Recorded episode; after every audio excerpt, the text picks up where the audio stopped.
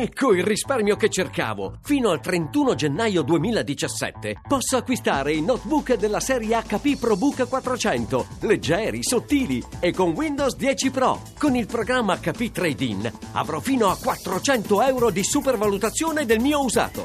hp.com slash it slash trade-in PC. Radio 1 News Economy.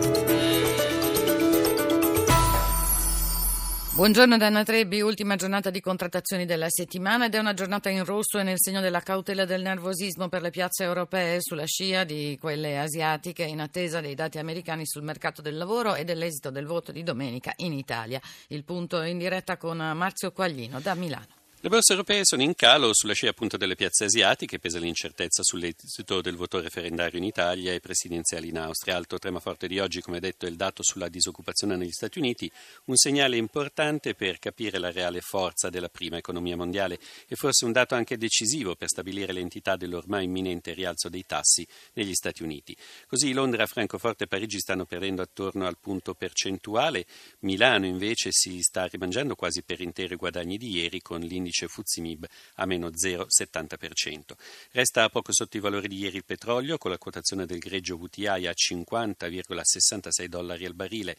Sul mercato dei titoli di Stato scende leggermente lo spread con i Bund tedeschi a 164 punti base, mentre torna sotto il 2% il rendimento del BTP decennale, ora all'1,98. Infine, tra le valute l'euro cerca di recuperare terreno nei confronti del dollaro con un cambio a quota 1,0644. Grazie a Quaglino, al via da oggi a Bologna la quarantesima edizione del Motor Show, un settore, quello dell'auto, che cresce dal 2015 a doppia cifra costantemente anche per il 2017 le stime parlano di un più 11% nonostante un PIL che aumenta a un ritmo molto molto lento. L'inviato Giuseppe Di Marco ne ha parlato con il presidente del centro studi Promotor Gianpietro Gianprimo Quagliano. Nonostante che il PIL arranchi, ha comunque un livello che è superiore di quasi il 6% del PIL dell'ultimo quinquennio degli anni 90 quando si compravano 2 milioni e 243 mila auto all'anno. Quindi lo spazio c'è per questa crescita. Bisogna tuttavia che la ripresa economica continui e quindi che ci sia un sentiment positivo da parte dei consumatori. C'è stata una disaffezione all'auto in questo periodo in cui si parla di car sharing e nuove forme di, mobilità? Ma queste nuove forme di mobilità sono indubbiamente interessanti perché consentono di ridurre la congestione del traffico, però non c'è evidenza che determinano anche un abbandono dell'auto privata. Anzi, eh, la costituzione della flotta in car sharing aumenta la consistenza del parco circolante. L'auto del futuro sarà elettrica e senza conducente. Quanti anni ci vorranno prima che si diffonda? Beh, qualche cosa si comincerà a vedere dal 2020 e però occorreranno tutti gli anni 20 per arrivare a una diffusione abbastanza visibile, abbastanza consistente. Contrasto alla crisi dell'export e alla stagnazione del mercato interno, rilancio delle eccellenze agroalimentari italiane, questi alcuni dei temi al centro della quarta assemblea pubblica di ANICAV, l'associazione degli industriali delle conserve alimentari e vegetali, presso la città della scienza di Napoli. Ce ne parla Paola Bonanni.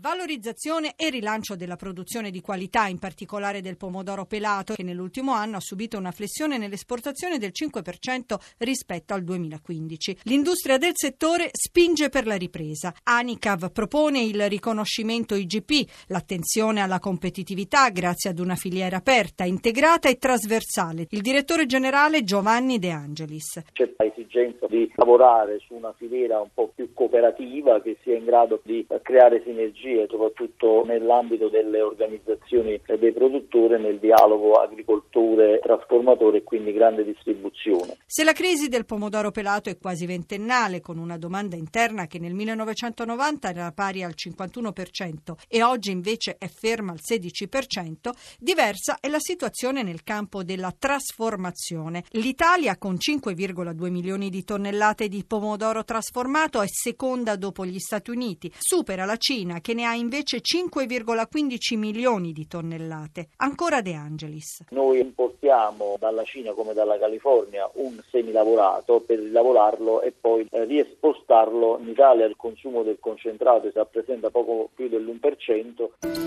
E News Economy si ferma qui, Beh, torna oggi pomeriggio alle 17.32, assistenza Cristina Pini, regia Stefano Siani, Danna Trebi, buon proseguimento d'ascolto. Radio 1 News Economy.